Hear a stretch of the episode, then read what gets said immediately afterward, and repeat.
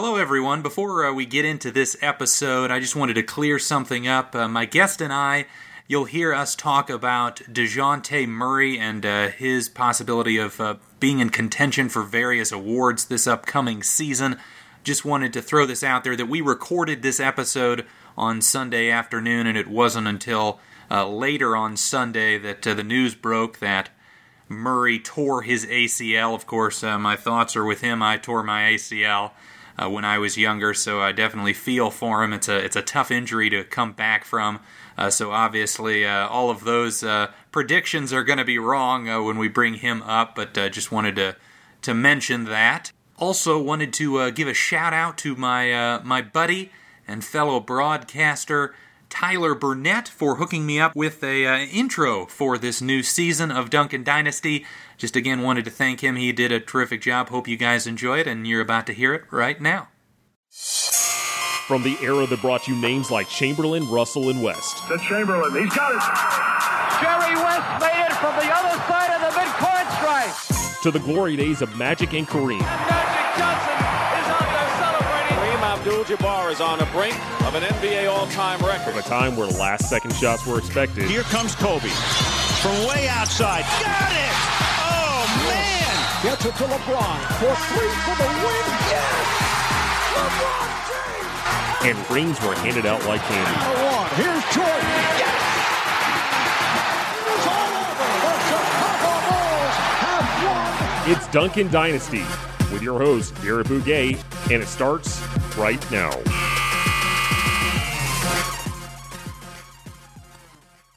Welcome to Season 2, Episode 1 of Duncan Dynasty. I'm your host, Garrett Bouguet, and uh, thank you all for, uh, for listening uh, throughout Season 1. And of course, uh, we've got the 2018 19 season. Uh, the preseason has already kicked off, so we've got another year of, of NBA basketball, and I look forward to, uh, to bringing you uh, content throughout the regular season every Wednesday. And uh, for this first episode of the new season, I've got a very special guest. He is the host of the Restricted Area podcast. He's also the editor of the website The 94. And uh, he also is a fellow sports business classroom alum. His name is Simon Charon Gordon. Simon, thank you, uh, thank you so much for uh, for coming on. I didn't realize this was uh, the first episode of a new season. I'm, uh, I'm honored. Uh, thanks, Garrett, for having me. Yeah, me and Garrett uh, met during the sports business classroom. Uh, met a lot of awesome people there. I know some others have been on the pod as well. So uh, really cool to you know be making these rounds with the fellow alum. Yeah, it, uh, it, it really has provided basically an NBA Rolodex for me. I'm, I'm really happy about it. And yeah, you were one of my, my favorite people I got to talk to while I was there in Vegas.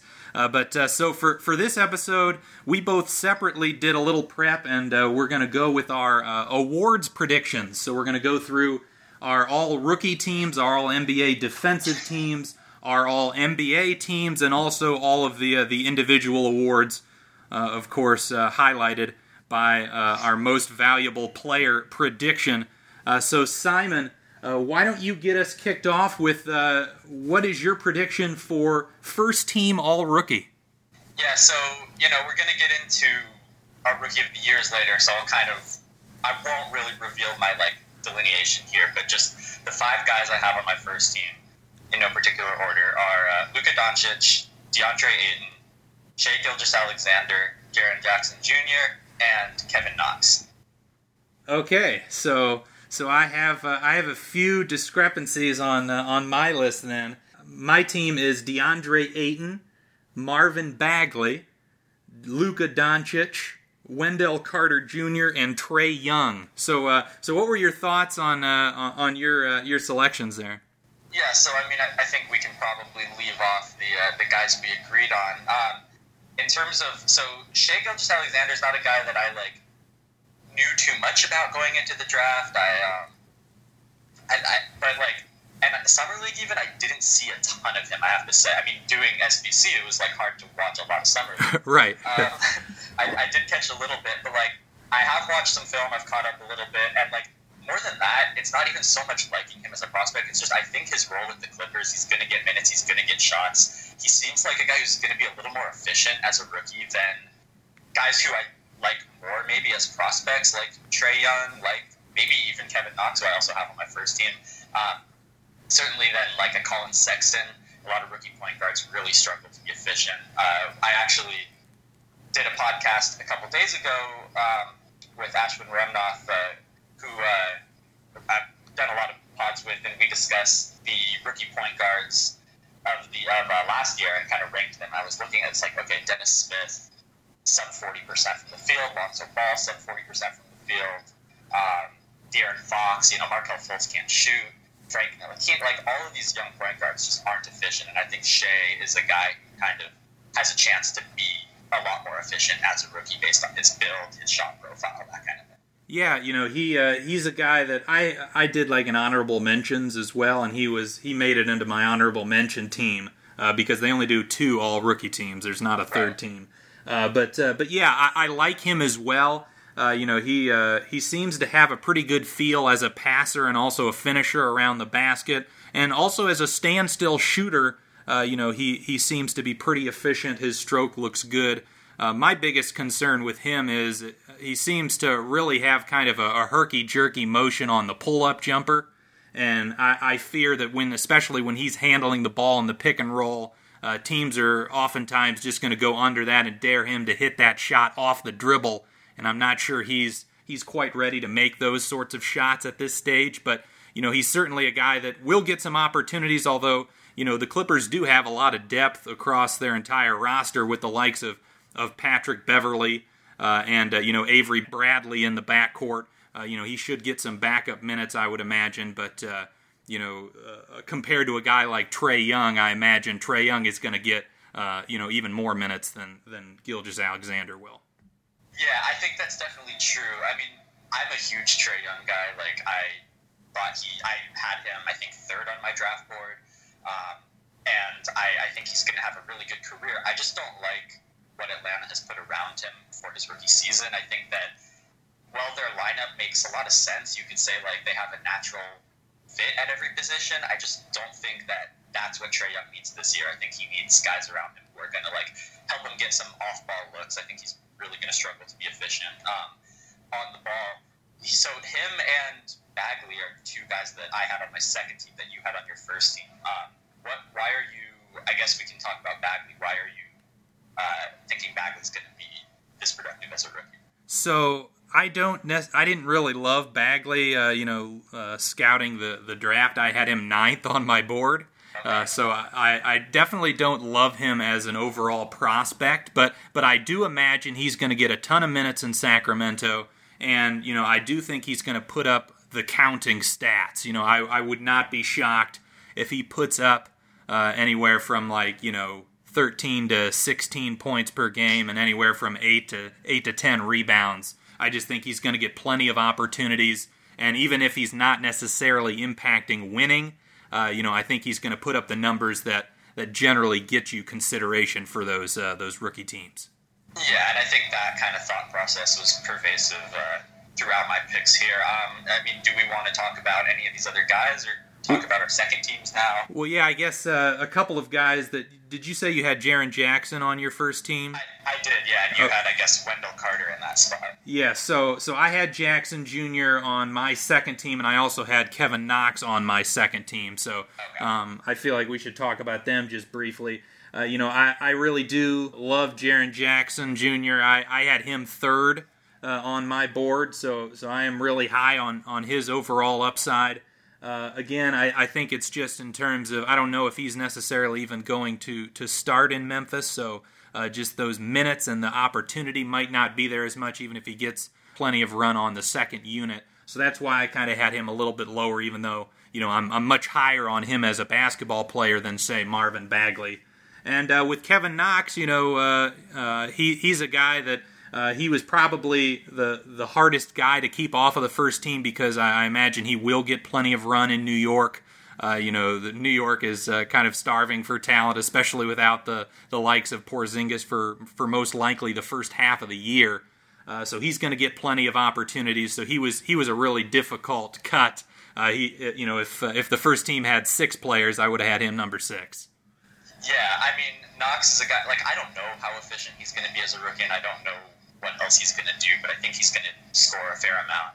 Um, and, and, I, and I do like him as a player. He's a guy who I actually did have a chance to see a bit of the summer league. I was, was really impressed. Um, so, I mean, like I said on my second team, I have Trae Young, I have Marvin Bagley. I actually didn't have Wendell Carter on my second team. Um, maybe I should. Maybe I should change this. I think I kind of wanted to get some more, like, of my maybe honorable mentions onto the list just to talk about them, honestly. Right. Um, so the, the three other guys I had were Mitchell Robinson, who I think is going to get a lot of playing time early on with Porzingis out, which I think could be a lot longer than you know people think. Um, and is going to put up insane block numbers. I think really good field goal percentage. Uh, and then Miles Bridges, I think, is going to is kind of forcing his way in the Charlotte starting lineup, or at least you know high end bench guy. For them, he's going to get a lot of minutes. Also, not a lot of other scorers on that team. And then Jalen Brunson was my third guy, uh, or my fifth guy, I guess. Um, again, really like a kind of hot take pick, but I'm just trying to give these guys some credit. I like. I think there's always that kind of second round guard who is just, you know, like Josh Hart last year, right? I think Jalen Brunson has a great chance to be that kind of guy, especially in Dallas. I don't know how much faith Carlisle has in Dennis Smith right now. Like, he's obviously the starting point guard, but they love to play two point guard lineups there, three point guard lineups, which I guess Doncic could kind of be that third point guard now for them. But I just think Brunson is like a lot more NBA ready, even maybe than Smith is currently entering his second year. Interesting. Um, and, and is just the kind of guy that, like, is going to thrive in that system, and I can I can see putting up some some good numbers this year. Yeah, I um. Uh, I guess uh, you know I, I, do agree with your point that that oftentimes second round picks, especially at the guard position, may may leap into those those all rookie teams. The guy that I had in my honorable mention, a second rounder, is De'Anthony Melton, who was traded to Phoenix uh, in that and that Ryan Anderson trade. I think Phoenix just has such a lack of, of quality point guard options that he's going to get plenty of opportunities. I wouldn't be surprised if he if he did decently well there. Uh, I, I, love your uh, I love your pick of Mitchell Robinson. I'm kind of mad at myself that I didn't I didn't think of that as well because he he obviously had a pretty impressive impressive summer league, a second round pick that uh, just oozes with athleticism. And you're right, you know the the reason he should be uh, in consideration is you know the the Porzingis absence is going to give him plenty of opportunities uh, that's one of the reasons why I moved Wendell Carter into my first team. Is I think the the absence of Lauri Markkanen for the first, I believe, six weeks of the season is going to give him plenty of opportunity to, to show what he can do. Yeah, do you do you think he's going to play four now because of that, like alongside Lopez, or or do you think that they'll pretty much use him just as a five? I, I still think he's going to be primarily a five. I wouldn't be shocked if Lopez is uh, is very limited in his minutes, even though he might be their best option right now. You know, you you saw that last year where uh, when they they went into full on tank mode, uh, he he basically started and and then uh, came out after about four or five minutes, and that was it. I, I wouldn't be shocked if uh, if you see something like that again, where Lopez is the starter, but uh, a guy like Carter Jr. probably gets more of the minutes. So then, who uh, who else was on your second team? Okay, so I my my second team was Collin Sexton, uh, Mikal Bridges, Kevin Knox, Jaren Jackson Jr., and I have Grayson Allen. Okay. So. Uh, with uh, with Collin Sexton, I think he's going to get. Uh, you know, I think he's already slated to be the backup point guard in Cleveland behind George Hill, and and who knows, you know, that it may get to a point if the Cavs struggle uh, that uh, that Sexton takes over. So I think he's going to get a decent amount of opportunities, and I and I really like Sexton. Um, you know, I think he's. Uh, you know, I, I, like Trae Young's upside more than Sexton, but in terms of the floor and, and the type of player they are right now, I think Sexton is a better basketball player at this moment in time. Uh, and uh, a guy like Grayson Allen, I think he's going to provide something to Utah that they don't quite have, especially in that second unit, a guy that can make plays. I think he's he's a heady passer. Uh, for uh, for a guy his age, he can shoot the three ball. He can do a little bit of everything offensively. So I think he's gonna maybe uh, break into being maybe one of the, the the first guys off of that Utah bench. Yeah, no, he kind of fits like the Jalen Brunson mold that I'm talking about, right? As like an older, experienced guy, played deep into tournaments, and uh, is probably going to produce a lot as a rookie. So no arguments there. I, I, he, he was one of my honorable mentions too.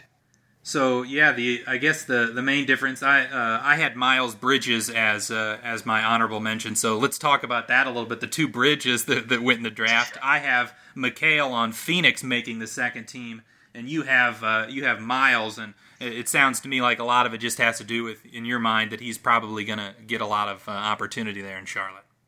Yeah, you know, like in- some ways, you would think that Mikal is more like the the more NBA ready guy because he can just kind of slot in as that three and D wing. I just I don't know how like legit his three point shot is right now. Like I think it's good, but I think it's somewhat more of like a projectable three point shot than like this guy who's just going to come in like a JJ Redick, right? Who's just going to come in and immediately be like bombing threes at a forty percent rate. I, I could be wrong about that, and if I am, I mean Phoenix needs that kind of guy.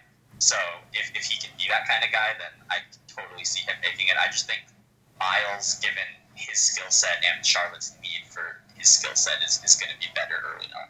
Yeah, that, that that makes a lot of sense, and and you know with uh, with Mikal and in Phoenix, there there is uh, there is kind of a crowded front court rotation. I guess the reason I'm I'm optimistic on Mikal is is I like him more than the likes of Josh Jackson and T.J. Warren uh, in that front court, and I wouldn't be shocked if he outplays both of them this year and uh, and steals their minutes. Yeah, and like I said, I mean they need a player like Mikal much more than uh, than a Jackson or a Warren who doesn't really space the floor. Um, and I mean, I guess Jackson provides some defensive value, but I bet Bridges will be a better defender right away than TJ Warren. So uh, Simon, did you have any other honorable mentions you felt like uh, bringing up?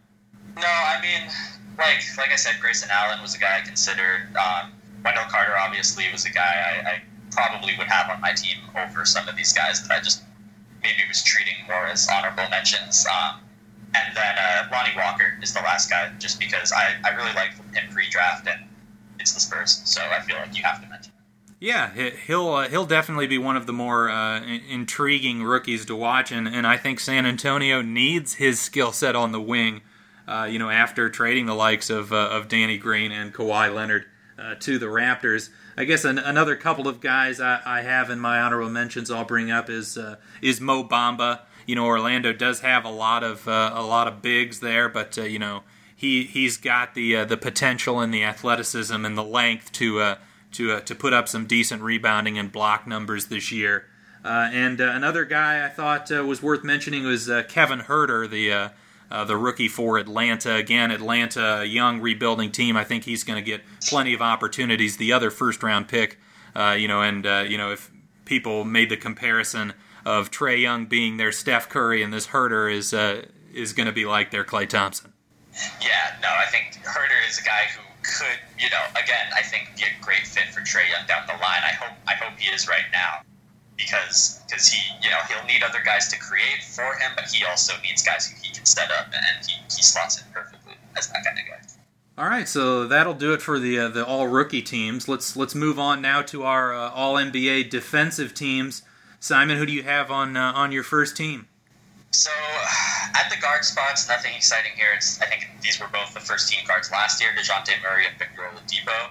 Um, I think that you know Murray is probably at this point just going to be the best defensive guard in, in the league for, for several years. Here. Right. I just think he's, he's that good. Um, Oladipo, there's some question if he has a you know a larger offensive load if that's going to like start to mitigate his effort on defense. But he, he's just a force, um, and he, he was incredible all year last year with with the, with the high usage. So I don't see that necessarily changing yet. Um, in the front court, I mean, this is where it's a little more controversial.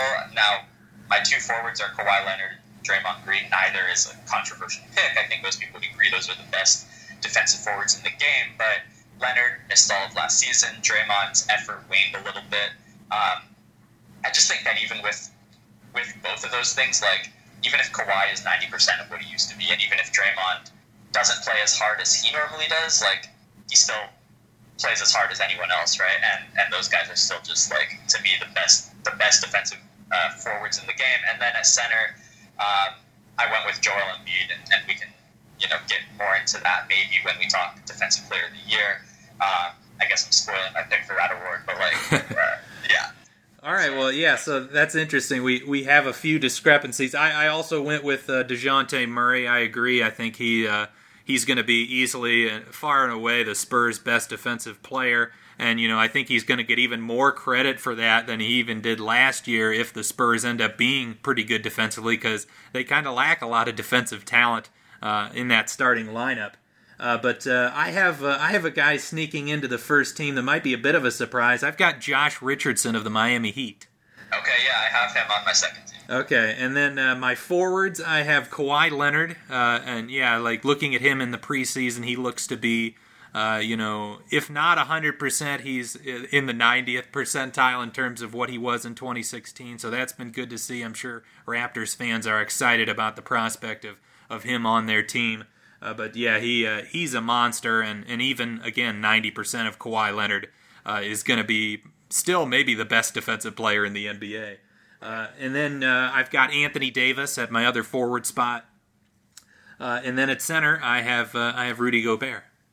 Okay, so yeah, I have Gobert on my second team. I actually don't have AD just because I, I don't know how much forward he's going to play this year, and I know as a voter you can kind of like, you know, finagle things to get him onto your team. So there's there's a very high chance that that happens. Um, I just think he's going to play a lot more center than he has, you know, in the past, especially with DeMarcus Cousins.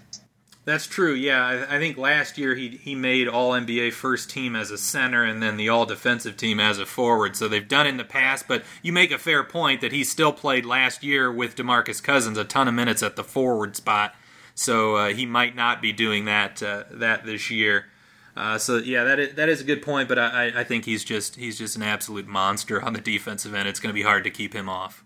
Yeah, yeah, no disagreement there. Um, so like I said, uh, yeah, Gobert's on my second team, Josh Richardson's on my second team, and then uh, rounding it out, I have Marcus Smart at my other guard spot. Um, you know, obviously one of the best defensive guards in the league, even more than a guy like Dejounte Murray can like guard bigger players. Um, I don't think he's quite as good guarding uh, with uh, his length, but you know, with his strength is, is a huge advantage. Um, right. Kind of switching, and then uh, my forwards are Paul George and Giannis Antetokounmpo.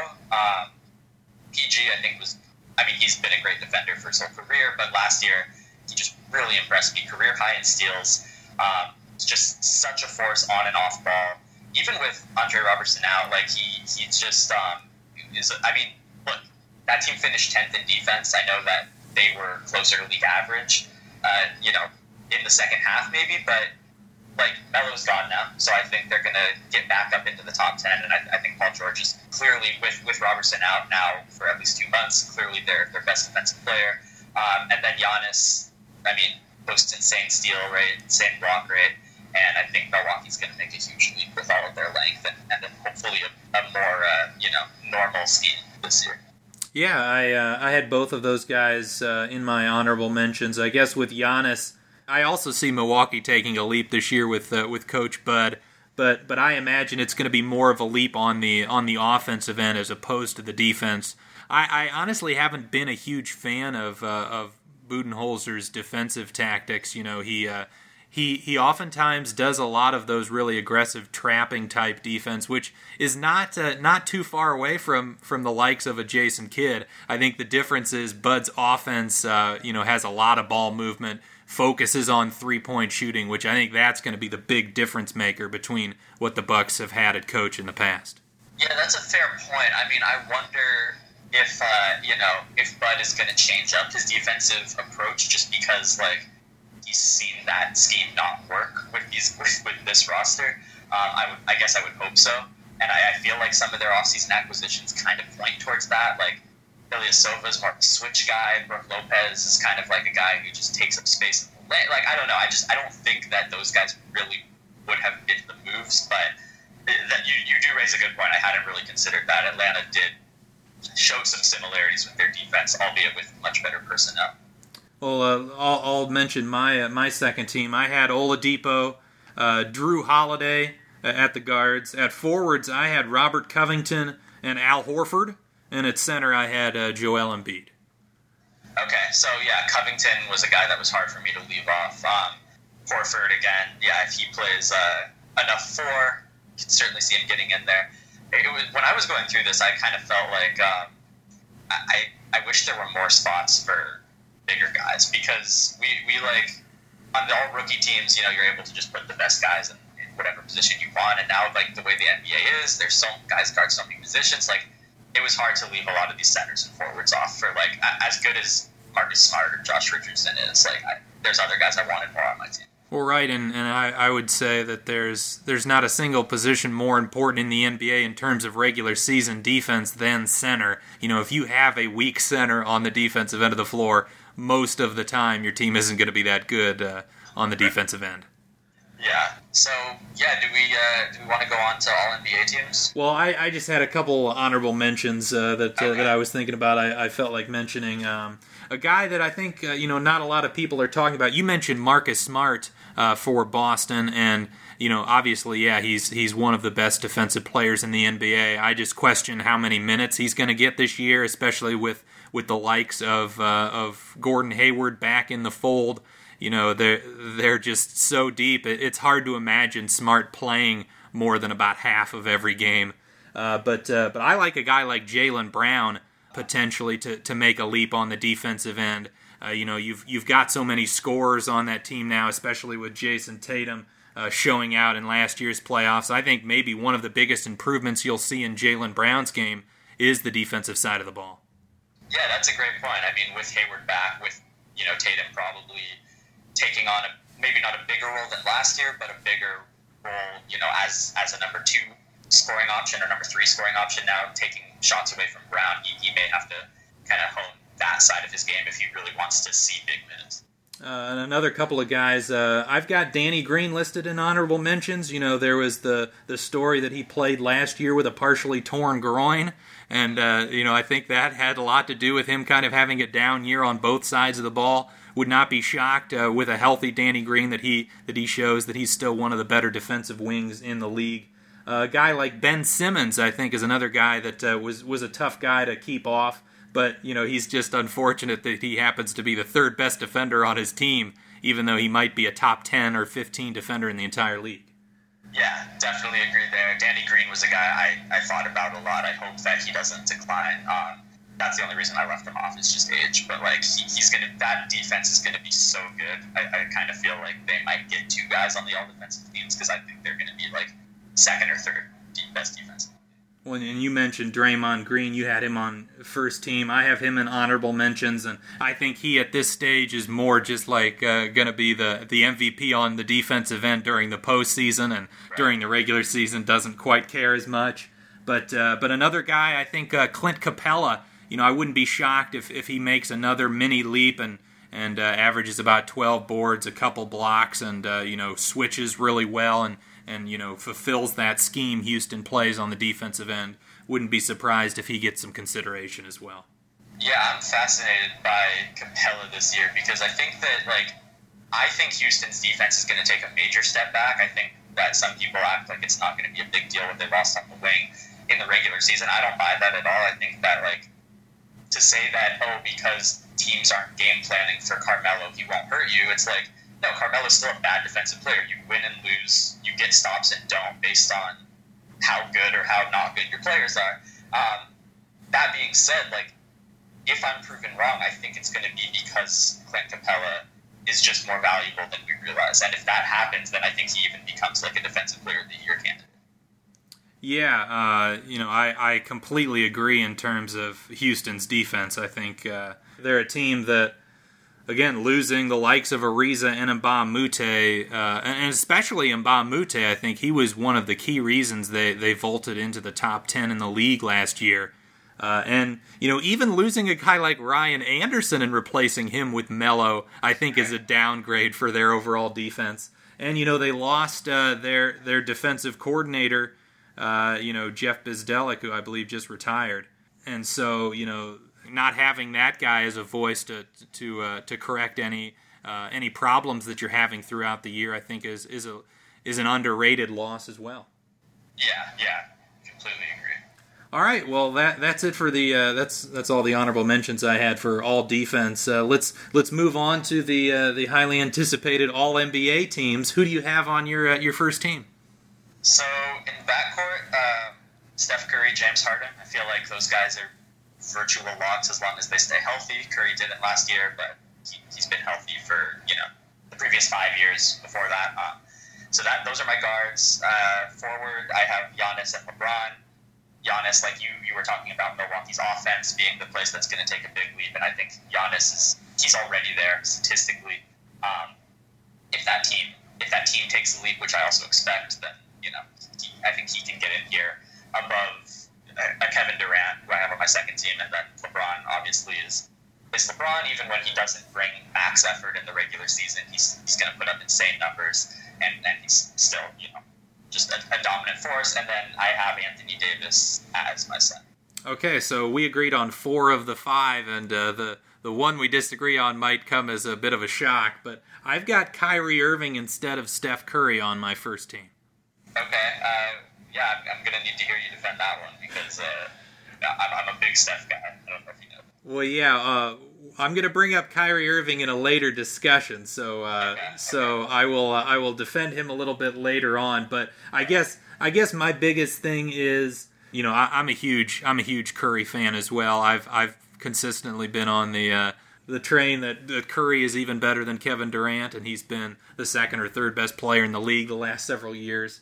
Uh, so so I'm as big of a fan of Curry as anybody. I just imagine uh, that that he's going to rest, and, and even if he's relatively healthy, he may still play, uh, you know, around 70 games or so. Uh, I wouldn't be shocked if that happens if he just gets some rest here or there. Uh, and uh, you know he, he still has has suffered some some injuries, and you know his durability has to be questioned at least a little bit. You know, and as as well as Kyrie, but I but I also think the Boston Celtics are poised to potentially have the best record in the league, which you know Kyrie being I think most people would agree that Kyrie's the Celtics' best player. If if they have the best record in the league, it's going to be hard to keep him keep him out. Yeah, I mean that's a good point about Curry resting more. I, I can certainly see him, you know, coming down from even if he's healthy, like the 78 plus that he, he's played in years past. Um, Kyrie's on my second team, so I, I agree with all your points there. I mean, if, if we agree on all the other guys, should, should I go on to my second team here? Yeah, sure. So I have Irving and uh, Chris Paul as my other guard. Um, that's a bit of a risky projection because he seems to miss 20 games every year. Right. But, um, but even when he does miss time, like voters kind of seem to understand how good he is and still give him the benefit of the doubt. So, uh, so Paul's my other guard, Durant my other forward. You know, I was very close to putting Durant above Giannis on my first team, but uh, chose to go with the second team for him. Kawhi then uh, is my is my second forward on the second team. Um, I think you know he's clearly the best player on a team that I think is going to be right up there with Boston in the East. And, and, and again, even if he's ninety percent of the guy he's been in the past on either end, that's that's like a top five, top six player right. in the league probably. And then uh, Joel Embiid is my second team center. All right, so so we agreed on the, the, the entire front court. I have Durant, Leonard, and Embiid as well on my second team. Uh, I've got Curry. You know, you had Irving on the second, so we just flipped those guys. Uh, and then uh, I've got Russell Westbrook. Um, again, I, I, love everything you said about Chris Paul. I, think Chris Paul is a better player than Russell Westbrook, but just in terms of the counting stats, I think Westbrook is gonna is gonna again put up a near triple double, if not another a third consecutive triple double season. He's to score in the mid twenties, and I think voters uh, kind of overvalue that sort of stuff as opposed to what Chris Paul brings you on the defensive end. Uh, so so that's that's why I have uh, Westbrook there, but uh, but I've got Chris Paul on my third team. Okay, yeah. So I actually don't have Westbrook on my third team. Um, I think he might have been left off of the third team last year. Am I remembering this right? I don't believe so. I think he made one of the teams. I, will okay. check as you as you go on here. okay, you're, you're, probably right. I don't I don't know why I'm remembering it that way. Um, but uh, yeah, I guess voters do. I, I feel like people soured a little bit on like voting based on the triple doubles after kind of his, his post MVP playoff performance really kind of revealed some of the flaws in his game. Um, but you're probably right. He's probably going to get on, on one of the All NBA teams. My my third team guards were uh, were Damian Lillard and Victor Oladipo. Um, okay. So I mean, you know, Lillard last year was a monster. I don't see any reason that's going to change. He always stays healthy could be even better this year. I believe it's his age 28 season. Um, and Oladipo, again, huge breakout year last year. I actually might expect a tiny bit of regression on, on the shooting, but like like we've talked about with a lot of these guys, even if even if he's not quite that guy, like his defense, his ability to attack off the dribble, like he became such a better finisher last year. I think I think his breakout year had a lot more to do with all of those things than just him like potentially shooting at an unsustainable. Yeah, I um well also uh, Westbrook made the second team last year, Okay. um, Okay, but maybe it was just wishful wishful yeah, but uh, but yes, I have I have Oladipo on my third team as well, and you know I'm uh, I'm very high on Oladipo. Uh, in the podcast I did with uh, with Scott Levine when we did our top 30 players, I actually had him ranked ninth ahead of Russell Westbrook at 10, which is I think a higher than basically anybody else in the world would have him. Uh, so so I am I am fully a believer that last season was not a fluke, and and I actually think he might be able to to still improve a little bit, just because I think last year was the first season he was, you know, the go-to guy and the the guy that defense is really locked in on. He got to see, uh, you know, that trapping style defense the Cavs threw at him uh, in the playoffs and got to learn from that. So I, I, I wouldn't be shocked just through that experience that, that, that he improves a little bit. And I think the Pacers team in general got better, so he may not have as much pressure uh, to do as much and could theoretically improve his uh, efficiency. Uh, but uh, but I have Chris Paul as well uh, as as well as Oladipo at, at the guard spots on my third team. I've got uh, Al Horford and LaMarcus Aldridge at my forward spots, and I have Nikola Jokic at center for my third team. Yeah, so we agreed on all the centers. I have Jokic as my third team center.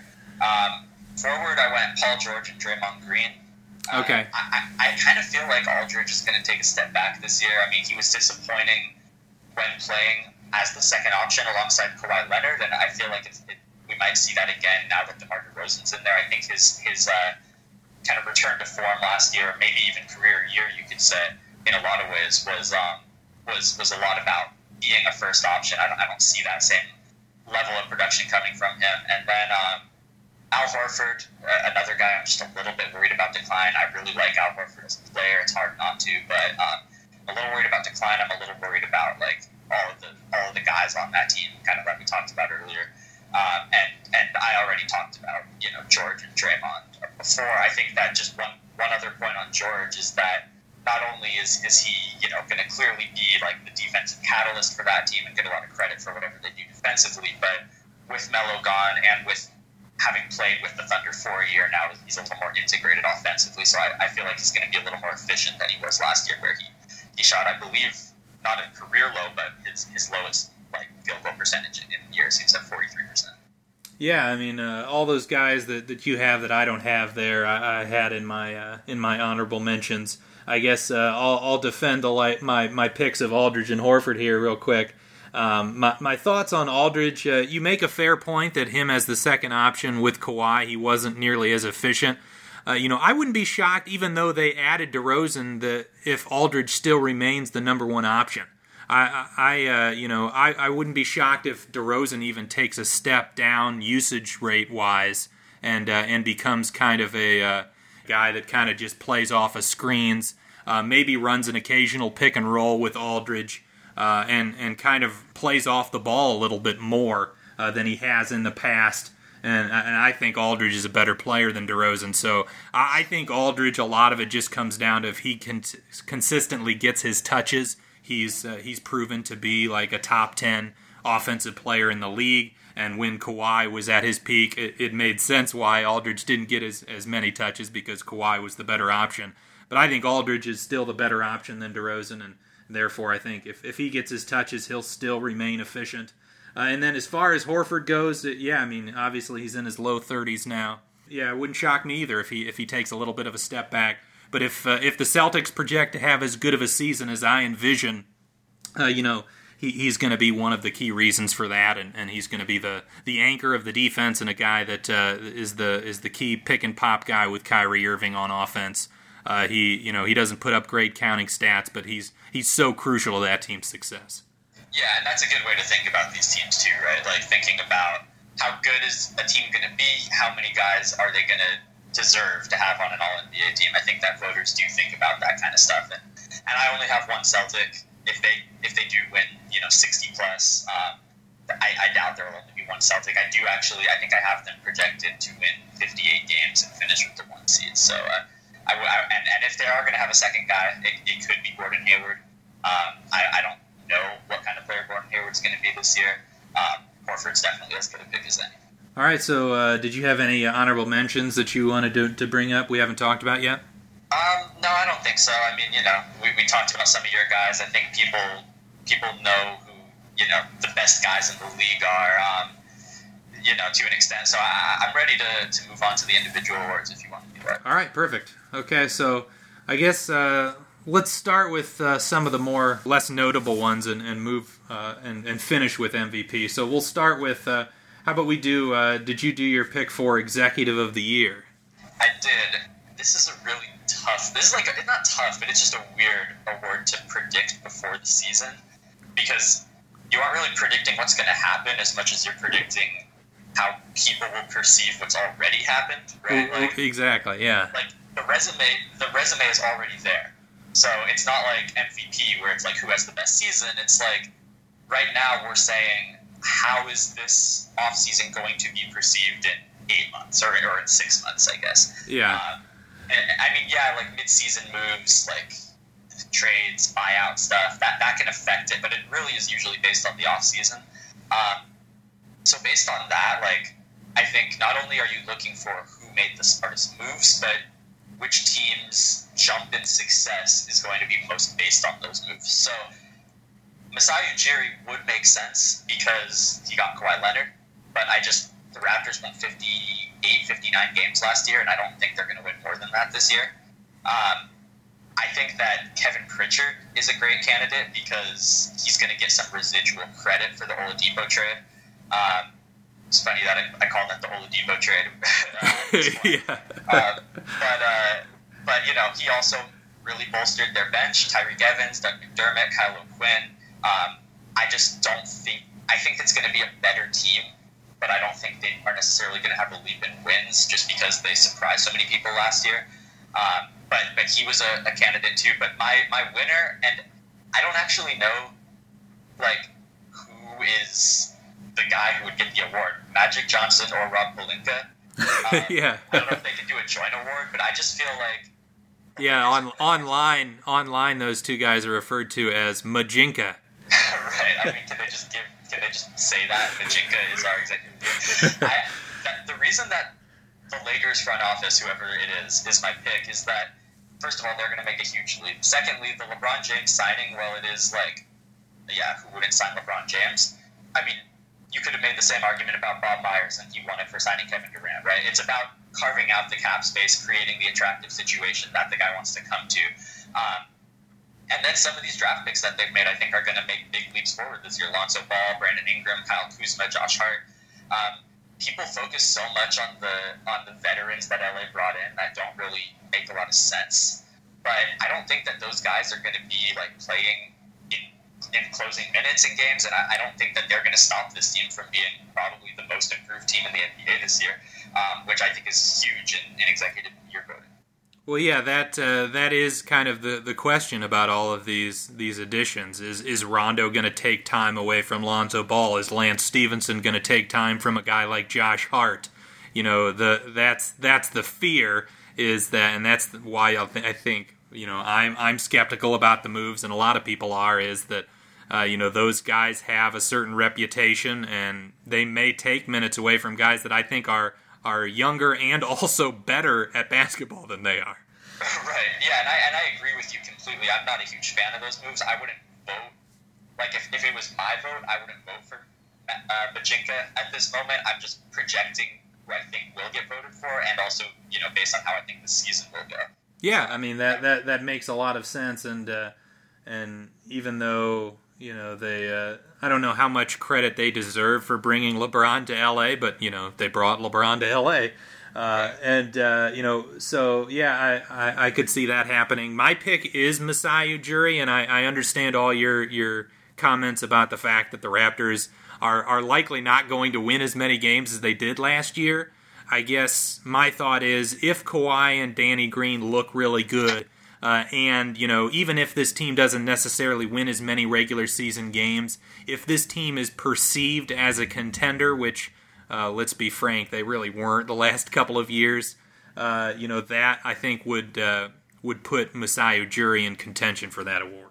Yeah, no, that's a great point because even even last year with the with the one seed, I don't think anyone really saw them as, as title threats. Um, I did pick them to make the finals, which I uh, I regret, but um, but this year they're going to have such a better chance of doing that. Right? They've gone from being this really deep team that didn't have that one guy to probably to still being really deep, but also having probably the best guy in the conference.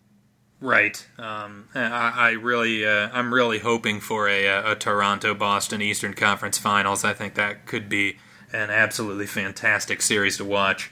Uh, but uh, okay, so that was Executive of the Year. Let's move to Coach of the Year. So, all right, Coach of the Year. Um, this is a tough one. I mean, there's the usual suspects, obviously. Um, you know, Pop is a, is a great choice every year, and, and if they can still be a a solid defense this year without with all of the guys they lost on that end. Um, it'll be tough to deny them, but that's just that's just a boring pick. Um, Quin Snyder, I think, is is also like a great candidate, but just a, a relatively boring pick that I don't I don't want to make. Um, so I actually went with Mike Budenholzer because I think that last year Milwaukee won 44 games. I see them getting up to about 50 this year, and being again, it's that perception being pers- that's only a six win bump, but I think they're going to be seen as like an upper echelon team in the East. Up there, kind of with Philly in that second tier of the East, um, and just because of how like brutally awful the coaching there was last year. Um, again, this I don't think Mike Budenholzer is the best coach in the league at all, but Dwane Casey's not the best coach in the league. Coach of the year often does right. not go to the best coach in the league. So I think it's a very narrative driven award, and uh, I, I, just think that the narrative is going to be behind Coach Bud this year. Yeah, and that that definitely could happen, and uh, and you're absolutely right. You know, if the, if the award went to the best coach, I think Popovich would have won it for about 20 years running. Right. Uh, but uh, so so I guess my I had really two candidates that I think are are are my favorites to win it. Uh, I've got Quin Snyder winning it. Uh, and uh, I, I, just think Utah is is primed to to get into that mid 50s win territory and be the the definitive third team in the Western Conference. I think that uh, you know that might push him uh, to that area, and especially given that you know yeah they've got they've got a lot of talent in the likes of Gobert and and Mitchell, but uh, they don't have the talent that you know the Warriors or the Rockets or even the Celtics and Raptors do. So if they get into that mid 50s tier and, and have one of the best records in the league, it wouldn't shock me if if he wins it. And of course, he's got a, a great reputation as being a, a, great coach. And and my other thought is uh, is Brad Stevens. You know, he's a guy that uh, you know I, I think uh, has has had the reputation of being a great coach for, for quite a few years and has yet to win it. And, and again, if uh, if the Celtics, like I expect, get near 60 or even above 60 wins this season uh, he he's going to be one of the favorites. Yeah, and I think those guys are both you know top five coaches in the league for sure. Um, my concern with Snyder is just like I don't if the Jazz don't get up into that 50s range, I don't think he can get it because if they don't like from last year, I think it'll be tough. Um, but I think they can get into that range for sure. So so that's that's a possibility. And then with Stevens. Um, Boston again is a team that like I don't know how much better their record will be, and their roster is better and healthier, and just the narrative I, I think might kind of burn him again, as it kind of always seems to. Um, but yeah, again, if they get up into kind of that higher tier, that like 60 plus win range, I, I think he's he's a great choice. I, I, just wanted to mention one more guy. Um, yeah. Based on based on the idea of narrative, again, I don't think this guy's anywhere close to one of the best coaches in the league, but that's Tyronn Lue. I think as a sleeper. Um, oh, I, I like that. Yeah, I mean, like, I think the Cavs have a legitimate chance at getting the eight seed in the East. Um, I could be way wrong. This team could be way worse than I think. I just think that their supporting cast was severely underrated last year. I think a lot of the issues of their production came from the fact that like they were forced to be spot up shooters when a lot of these guys like Kevin Love and Rodney Hood, um, George Hill can do more than that. Uh, and there was just a lot of malaise around that locker room, right? It was just like not a, it was just kind of a, a dreary place um, with LeBron's impending exit kind of hanging over their heads. I think that they have a lot of like a lot of pressure is off of that team now. These guys can maybe kind of fall into roles that fit them better. Um, and look, if Kevin Love is still anything close to the guy he was before he teamed up with LeBron, then that guy's one of the best players in the Eastern Conference. Um, and if they make the playoffs without LeBron, I mean, what, how good of a case can you build for Coach of the Year? Like, and, you know, again, a narrative-driven award. Yeah, I, I actually love that as a sleeper pick. You know, as you said, if Kevin Love is the same guy or, or close to the same guy he was in Minnesota, I think he alone, as your number one option, can can at least prop your offense to being close to the top half of the league. And and I think the Cavs defensively, I think LeBron was a big part of the problem on the defensive end last year, just not giving effort, not doing uh, his uh, job in terms of making rotations and all those sorts of things. And when your best player doesn't give effort and doesn't, uh, you know, do the basics on defense, how can you expect everybody else to? Uh, and you know the the Cavs in there. I, I, watched their preseason game against the Boston Celtics recently, and uh, they they looked pretty good. Ty Lue is focused on getting that team in shape. They're going to run. Uh, you know, I, am a big fan of uh, of Rodney Hood and Cedi Osman. I like both of those guys as as secondary playmakers behind a Kevin Love. And uh, you know, if they play hard, if they uh, you know, and, and Love has a monster year, yeah, making the eighth seed is a legitimate possibility. Yeah, um, I, I just don't know when we decided that like Rodney Hood isn't good at basketball. Like to me, he was a, a, a big part of that Jazz team a couple years ago that uh, won 50 plus games. Um, I know he kind of struggled before they traded him this year, and certainly struggled in Cleveland. But I, I, think he's got a lot to offer, as as do a lot of these guys. Well, yeah, you, you only have to watch Game Three of the NBA Finals to know what Rodney Hood is capable of as a player. He uh, he's got a lot of talent. Okay, so uh, that was Coach of the Year. Let's move on now to uh, what are your thoughts on uh, the Sixth Man of the Year award? So, I mean, I just Lou Williams is tough to pick against, right? He um, looks like he's going to come off the bench again, and he, he was just a monster last year. But again, like with a lot of these awards, I just I want to make a, a kind of more interesting pick here. So he, he's my runner-up, and I'm going with Nikola Mirotic.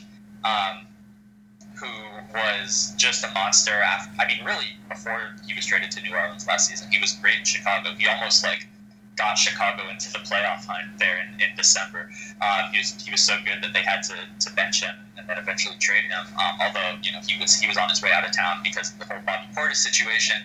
But uh, but Mirotic is just a perfect fit for that New Orleans team. Um, I think he's going to play really well, whether it be next to Julius Randle or next to Anthony Davis or next to both. I think he's going to play some three. Like, there's going to be no shortage of minutes for him, no shortage of shots on a team that, that really needs, you know, kind of low usage floor spacers, and he's, he's going to be an important part of their defense. Um, you know, he's, I don't think you can call him an underrated defender at this point because everyone says that, but, like, he's just a solid defender. Um, so, so he's, again, I think Lou Williams probably is going to win the award again, but uh, I'm, I'm going with Mirotic. Interesting. So um, this will be a this will be an intriguing debate because I actually picked Julius Randle, um, okay. and so so I guess I don't know if you have information that I don't have in terms of who's starting for the Pelicans, but I envision Mirotic would be starting at the four, and Randle okay. would be coming off the bench. But um, you know, I guess I could be wrong there. But but I uh, it's funny we both essentially picked the the Pelicans backup big. right, right. Uh, I mean, whoever is starting, I don't, I do not have any information you don't have. Um, I, I just kind of envisioned it going more this way, and I think Mirotic will definitely be closing games over Randle, But but again, I think all three of them can play together. I think that might be their best line. Yeah, that would be that would be really interesting. Um, you know, Mirotic certainly has the shooting chops to play the three. I, I worry about him defensively guarding wings, but you know there there's a lot of a lot of threes around the, the league that I, I worry about their ability to defend. Um, but uh, but yeah, I uh, as as far as my thoughts on Randle, I, I love his fit with either again, um, you know, uh, Mirotic or Davis. I think with Davis, Randle can kind of be. Uh, well, I guess with both of them, Randle can kind of be the guy inside, the the bruiser. He can uh, attack mismatches and switches with smaller players, and bully his way to the basket. Uh, and and I also love his fit in this the Pelican system with Alvin Gentry. The fact that they like to run and play play really fast. He's a guy that can get the rebound and, and take the ball up the floor himself. So uh, he's a guy that I, I really like for that team. Uh, another guy that uh, you mentioned, Lou Williams. I certainly agree he's going to be in contention again. Another guy I thought I would mention is uh, is Tyreke Evans for the Indiana Pacers. Uh, I think uh, he is he's you know I-, I wasn't a huge fan of Doug McDermott for them because I questioned what he does that Bogdanovich doesn't do for that team. But but Tyreke Evans does something that the Pacers just didn't have outside of Oladipo, which is a secondary playmaker that can can knock down shots get to the basket and finish and make plays for others. You know, I think uh, guys like Cory Joseph and Darren Collison, uh, they're just not quite good enough for that role. So uh, I think Evans is going to be a big piece for that Pacers team. Yeah, I completely agree. Um, I, I, liked the McDermott signing a bit more just because I, I, think that he, he adds some depth and, and, could kind of outperform that contract a little bit well, in, in the event that Bogdanovich gets hurt, it obviously would be good to have a guy that can essentially replace him in the lineup. Right, exactly. Um, but no, but Evans is a great pick. A couple other uh, of my kind of honorable mentions here, and, and, this is a deep award most years. Um, I think Eric Gordon is probably going to start a lot for, so that's another one where it kind of depends on who's starting. Um, so he's he's he's kind of a honorable mention if he comes off the bench enough. Um, but my, my guys who I'm pretty sure will come off the bench, JJ Redick, at least early on, looks like uh, is going to play behind Markelle Fultz. He was awesome last year for, for Philly, and I, I, don't see that stopping. I think he's still part of their best lineup and is going to be out there. If this team's trying to win games, he's, he's probably going to be out there to close games. Um, and he can he can play, you know, with with Fultz. A, lot of lot of ways to use him. Um, and then Dennis Schroeder is a guy who I think was probably a little overstretched as a starting point guard, particularly as like the best player on the team last year in Atlanta but coming off the bench uh, for for Oklahoma City, um, I think he's going to be a much better fit, even playing next to Russell Westbrook than like a lot of the twos they've had. And I, I look, it's not a great fit, right? Like ideally next to Westbrook, you would have a, a three and D kind of guy, but compare him to the other options they've put out there. Um, I think he at least gives this team another creator, another guy. And I actually listened to uh, your discussion with, with Scott Levine about um, ranking NBA players, you kind of talked about how Paul George, I believe Scott was saying, like, he doesn't know if Paul George can be a, a second or even a third kind of initiator on a team. Um, and I kind of agree with that. Like, I'm a big Paul George guy. I have him ranked a lot higher, but I, I do see him as, as, kind of limited in that area. I think Schroeder is going to play a huge role for this team, kind of creating shots for, for himself and others.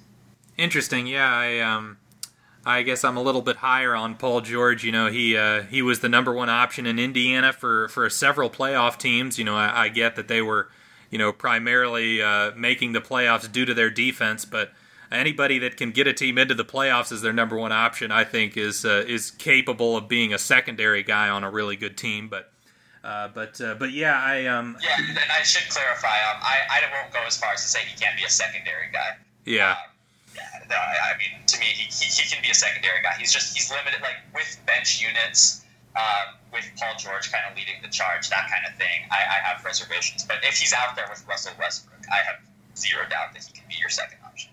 Well, and uh, one other comment you mentioned J.J. Redick, and and you know they uh, the Sixers have been starting Markelle Fultz in the preseason over him. I can't see that possibly happening for the regular season. I still see uh, JJ Redick slotted in as that starting two. I think uh, you know Fultz's jump shot just still has not come along enough, and him alongside Ben Simmons, uh, just I just don't see that working that well. So I still imagine Redick will be will be the starter, but if he comes off the bench, yes, I think he's going to have a fantastic year as a as a sixth man. Yeah. Um, so do you have any other honorable mentions here, or should we should we move on? Yeah, let's go to uh, most improved. Okay, so this one to me, I mean, this is this is another tough one to predict, but it's also just the toughest award to define. Um, I don't really like the the definition of like young player who takes a natural step forward, but it seems to go to those guys a lot. Um, with Victor Oladipo kind of being an exception because it was a, a, kind of a late leap and an abnormal leap largely. But um, I'm going with his teammate Miles Turner this year. Uh, Turner okay. is a guy who kind of is in between both definitions, right? Like in some ways he's a young guy; it's natural for him to be better this year. But in other ways, like last year was the year that a lot of people were picking him to be most improved, and uh, he took a huge step back. So if he can rebound, which I think he's going to. I think that starting last year injured just like really threw him off. Um, and then Indiana had got production they weren't expecting from Sabonis, and his, he kind of played limited minutes for the rest of the season. Um, they need Miles Turner to be their best big man, and they're going to give him every opportunity to, you know, earn as many minutes as, as he can take. Um, and I just think, you know, with the reports, he's in better shape with the, the pieces they've added around to kind of provide more shooting. Um, with a guy like Tyreke Evans who can kind of create and run pick and roll with him. Um, I think the fit is there. I think the growth is there, and I, am just a big fan of Miles Turner. I always have been, and I think this is the year we finally really see him become like, if not an all-star level player, then like in a an above average starting big man. Interesting. Yeah, I, I've liked Myles Turner. I liked him out of the draft as well. I'm curious to hear though, like, uh, where do you imagine him making the biggest leaps in terms of his his game? Is it mostly defensively? You think he's going to make a leap, or is it maybe shooting more threes, or even maybe dominating smalls uh, on switches in the post? That's an interesting question. I mean, if we're talking about his actual growth as, as a useful basketball player, which it kind of sounds like you're, you're talking about, I would I would imagine that turning a lot of his his mid range shots into threes is going to be important. And I would also imagine that defensively, his, instincts are just going to get better. Um, rebounding is, is a concern, but hopefully, like his his uh, conditioning is going to help there at least, um, kind of help his motor. But I, I just think it's going to be in counting stats, which is why I'm picking him for this award. I just think he's going to have higher usage this year. Um, I think they're going to go to him more, and I think that the conditioning is a huge part of that. The minutes are going to be a big part of that. So it's kind of a combination of like him getting better as a player and just putting up better numbers this year. Yeah, that uh, that makes a lot of sense. Uh, I also have a center as my uh, most improved candidate, and I'm going with Nikola Jokic. Okay. So I imagine it's going to be something in the lines of, you know, just uh, I, I wrote out his his season statistics from last year. He averaged 18 and a half points, 10.7 rebounds, 6.1 assists, basically shot 50, 40, 85 uh, from the, the different areas on the court. Uh, you know, but you look at the last 15 games he had last year. I love throwing this stat out. He averaged 24 points, 12 rebounds, 7.5 assists on 50, 45, 87 shooting splits.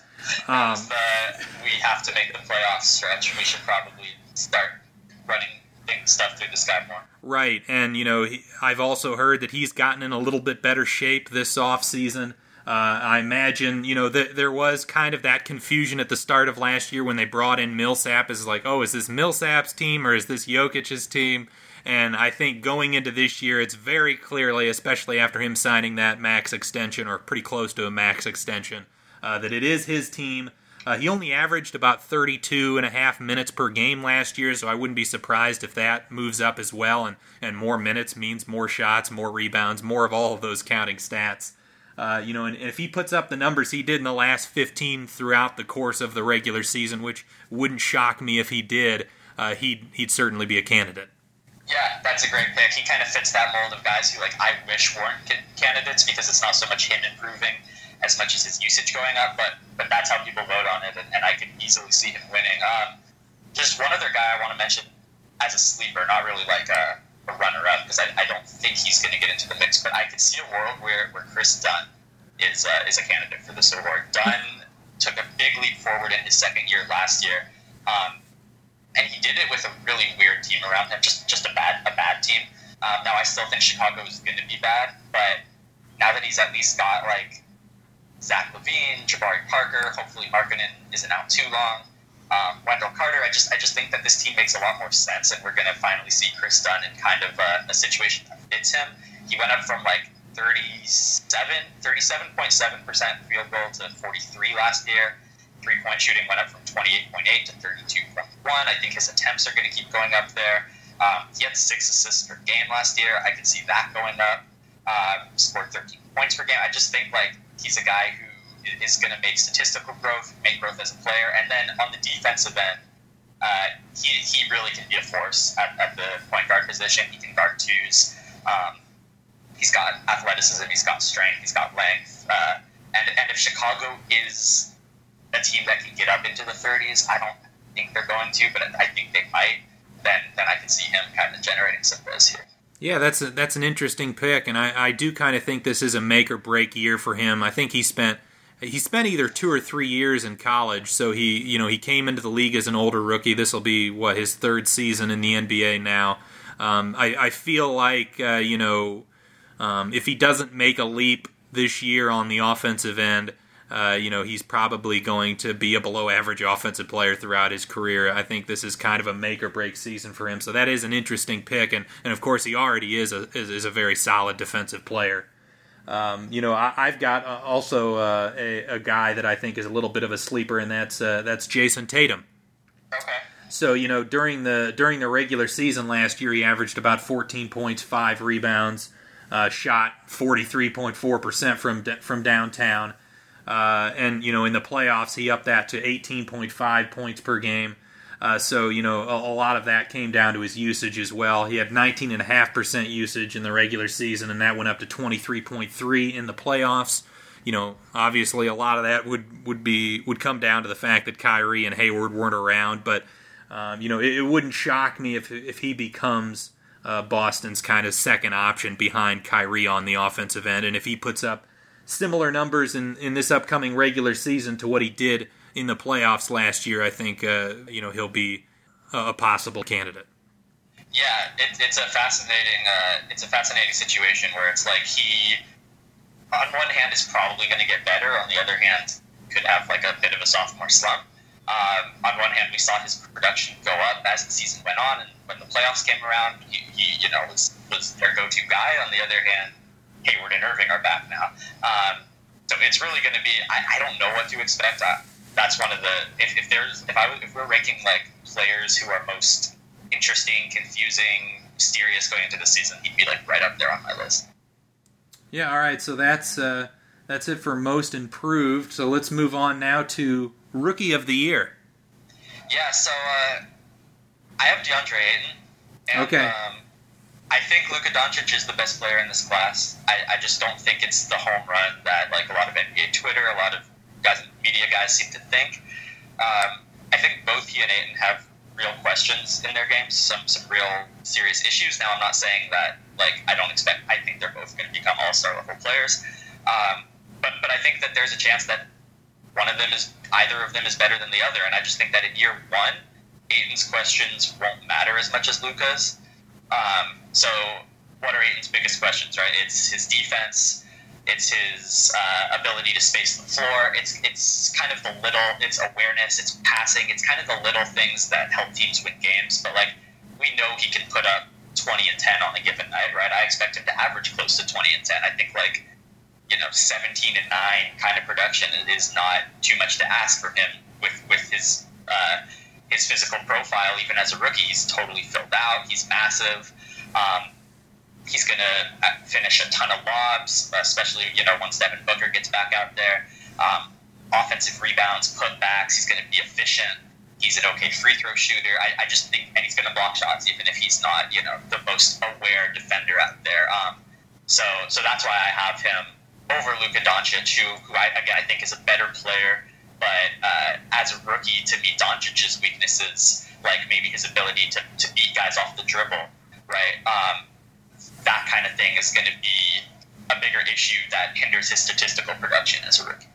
Interesting. So yeah, I, I have the same two guys. I just have it flipped, and, and I understand all of your comments. I, I agree. I think yeah, fifteen and ten at least for Ayton is, is is probably on the cards. He's he's just that much of a beast physically. Um, you know, but but I wouldn't be shocked if Doncic puts up, you know, maybe 14 points, seven rebounds, seven assists as a rookie. You know, uh, and, I think it'll be interesting. You know, you you talk about last year's award and how it was a battle between Donovan Mitchell and uh, Ben Simmons, and I almost look at uh, you know. Uh, Ayton as the the Mitchell in that scenario, where he might average a little bit more of the the maybe the points but you know Doncic shows more of the all-around game and, and gets the award. Yeah, yeah, and I would not be shocked at it. Like it's, it's pretty close to 50-50 for me. Um, and, and I think that anyone else outside of these two would be pretty shocking. Like like Marvin Bagley could put up counting stats, but that team is just going to be such a disaster. And like I'm not convinced it's a much better bet to bet on DeAndre putting up the counting stats, right?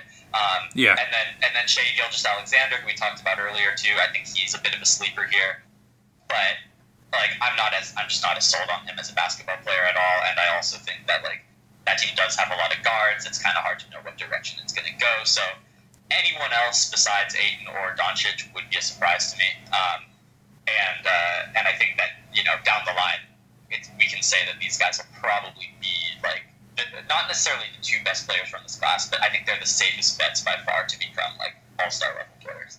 Well, and that's that's the other interesting thing about the Doncic uh, Ayton debate and who will win is also, you know, I feel like Dallas and Phoenix. There's kind of a wide range of what people expect out of those teams as well, and perhaps similar to last year where Simmons uh, and Philadelphia were able to win more games, albeit in a weaker conference than than Mitchell and Utah did, uh, and and maybe that influenced some voters as well. Perhaps uh, whoever, whichever team does better this season might uh, might get a bit of an edge as well.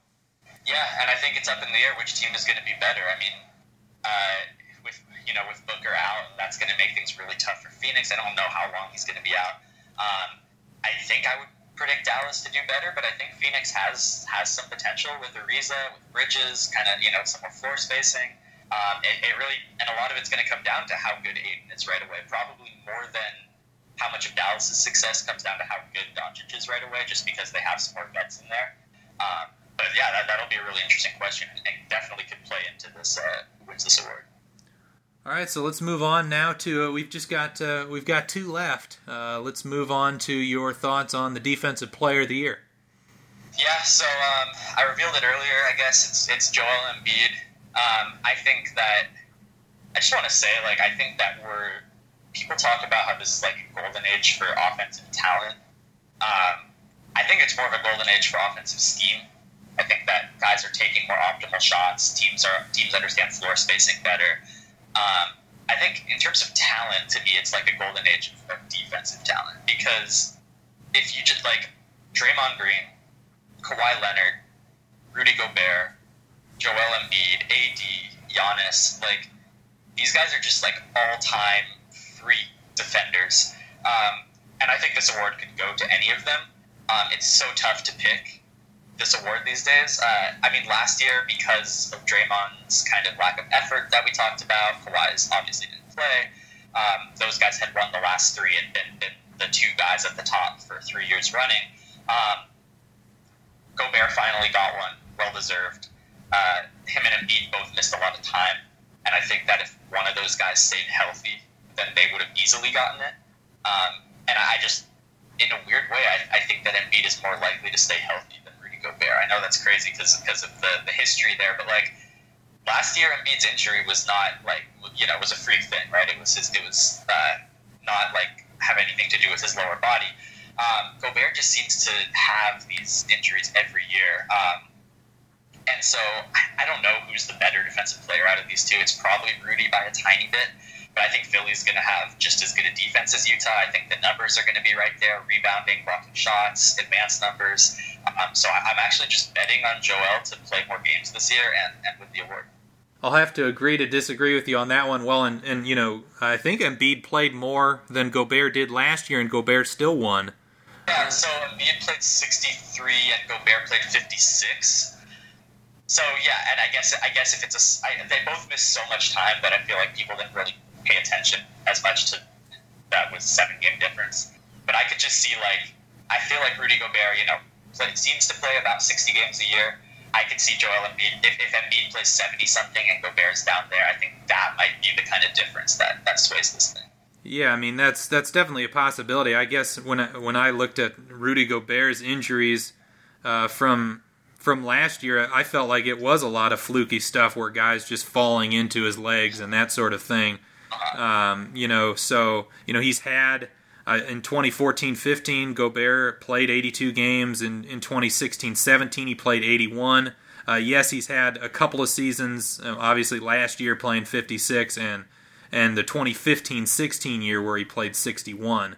Um, but but frankly, I would say if you look at the track record, I would I would project Gobert to play more games. So uh, you know, I mean, uh, yeah, it's it, in that 16-17 season. Didn't he get hurt in the playoffs? Yes, yes, he did.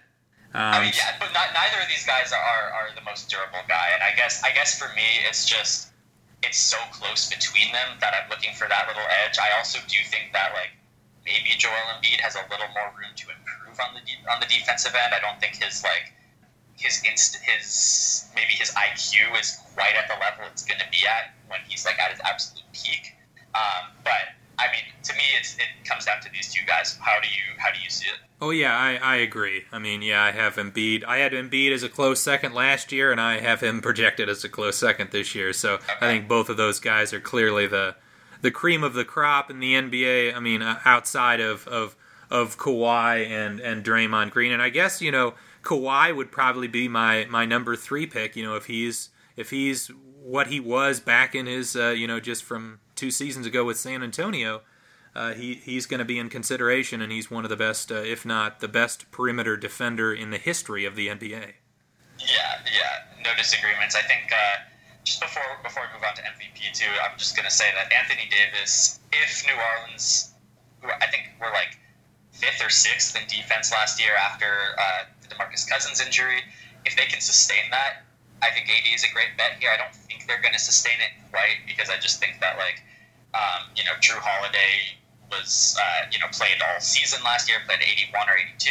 Um, Rajon Rondo really turned up the defense in the second half. So I, I think that there's going to be some regression there. But if there's not, then AD might even be my pick for this award because he, another guy who has a reputation of being uh, injury prone, I think is genuinely more durable than, than either of those other guys. Right, and and yeah, I just uh, I question their ability to be fifth or sixth just because of outside of Jrue Holiday. I feel like they they severely lack talent defensively on the wing. And, and even guys like Solomon Hill, who maybe is an above average defensive player, really hurts them offensively. So it's questionable how many minutes a guy like him will play. But but yes, certainly Davis, uh, you know, is is so long, so athletic. It, it's it's so crazy watching him defend on the perimeter, and a guy thinks, you know, oh, Davis is laying off me about five feet. I can get the shot off, and Davis still blocks it. And these are guys like Damian Lillard and CJ McCollum doing that. Right. like- I mean, yeah, it's crazy.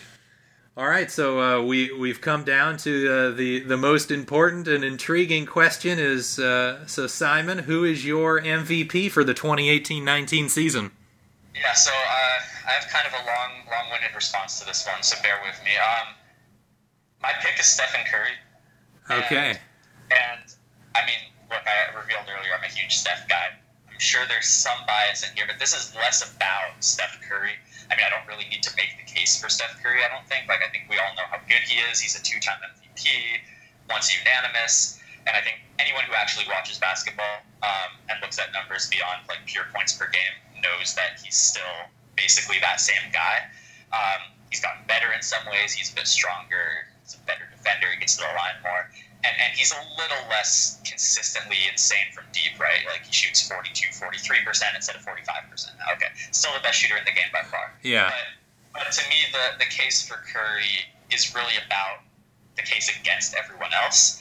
Um, so LeBron, we talked about it earlier, he just doesn't bring the same effort in the regular season anymore. I don't think it's fair to even say he's the best player in the league if we're talking about a regular season award. He's just he just doesn't bring that same level of effort. He's, his best player argument is predicated on the postseason. Right. Um, and, I, and I think that the Cavs probably were maybe as good or better than the Lakers um, as a supporting cast. So, so I don't I don't see LeBron having much of a case. Harden, great candidate, but he won it last year. It's going to make it inherently harder for him.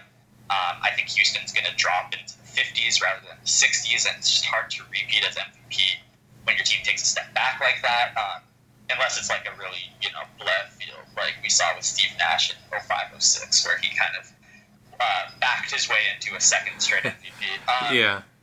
uh, AD, great candidate, but I have the Pelicans winning 44 games this year, and even in the you know post team success Russell Westbrook triple double MVP era, uh, I just think you still have to get higher than that. So do you have the do you have the Pelicans missing the playoffs then at 44 wins? I have them as my eighth seed actually. Oh, okay. Yeah, yeah. Um, I had them missing the playoffs until the uh, the Jimmy Butler saga started to unfold. Okay, I actually I actually had the Lakers missing until the Jimmy Butler stuff.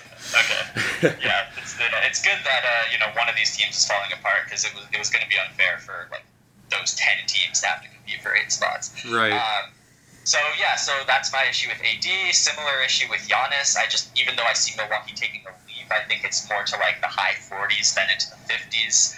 Um, and it's just going to be really tough if you don't average a triple double to, to get an MVP with that kind of win total. Um, so that leaves Kawhi Leonard, who I think is a great candidate. I think he's my runner up. Um, I just can't be sure about the health, and I, I just to me Steph Curry is is the safest bet. He's he's going to produce. We know that his team is probably the safest bet in the league to win 60 plus games. They're going to be the one seed, I'm pretty sure, this year. Um, his importance to the team, to his own team, is kind of unmatched. Like it's just so clear what Steph means to the Warriors. Everyone knows what he means to the Warriors.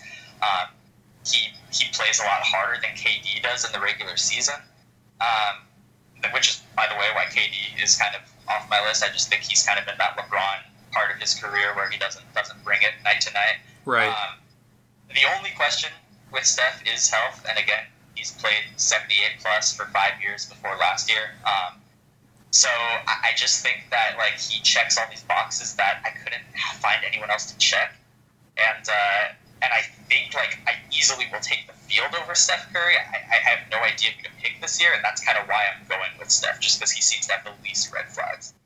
Yeah, I mean, I could I could definitely see all of that that you mentioned happening. Yeah, it doesn't seem to be a very strong case for anybody, uh, and uh, you know the you you mentioned earlier you wanted me to uh, to defend my Kyrie Irving on first team All NBA, and you're about to learn why is because I have Kyrie Irving as my MVP of the 2018-19 season.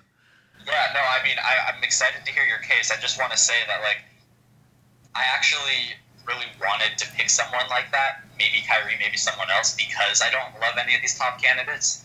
Um, and and I think that there's a, there is a really high chance that like we get a surprise guy kind of sneaking up and winning it. So I'm, I'm, I'm very interested to hear why you think it's going to be Kyrie. Oh, okay. So my my thought on Kyrie is going to be similar to, and you know, it's funny that you you have Curry. I, I have Kyrie having kind of a similar case to when Steph won his first MVP in the 2014-15 year. You know, the Warriors won 67 games. Steph Curry was the best player on a loaded team with Klay Thompson, Draymond Green, Andre Iguodala. You know, I, I think Kyrie Irving is going to be the best player on a loaded team that wins 60 plus games and is probably going to have the best record in the NBA. Uh, and, you know, you look at Steph Curry's MVP stats from that season. He averaged 23.8 points per game, 7.7 assists, uh, you know, 63.8% true shooting on 28.9% usage. And I'll, I'll, just throw out Kyrie's numbers from last year.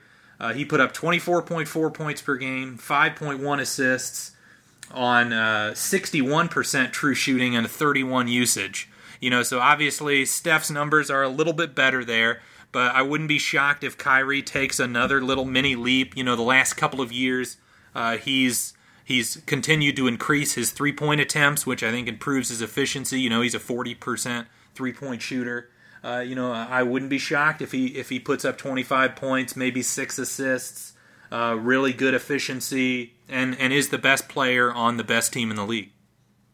Yeah, I, I, I love that case, and I think that I really missed the days when that was how MVP was decided. Was like best player on the best team. Like to me, that's what the award should be for the most part. I'm not saying there can't be exceptions, um, but I think that when you say like, uh, oh, this guy yeah, his team won 45 games, but that's for all of these other reasons. You're, you're, you're running a risk there of, of making a lot of assumptions because it's like, it, first of all, winning 60 plus games and being a contender is, is just so much harder than being like a 45 to 50 win team. Um, I just think there's so much more value on that. And secondly, like, there's kind of an unmeasurable value in being able to actually produce less and maybe your advanced numbers look worse because your team is better with you off the court or, or whatever it may be. Um, but being that leader of a great team, and it seems like Kyrie really embraced that leadership role last year. Um, and to an extent, DeMar DeRozan did too. By the way, I think he was he had kind of an interesting uh, season last year where people were like, "Oh, Toronto's better without him. Look at his on-off numbers." Um, but he was he was really the leader of, of a team that played like a team. Um, so that, that's just an aside, but I, I really like that element of Kyrie's game beyond the what you can measure statistically. And if Boston is like a legit title contender, which I expect them to be, um, I would love to see him win the award or, or get more votes than like AD does on a 45 in Pelicans team, for example.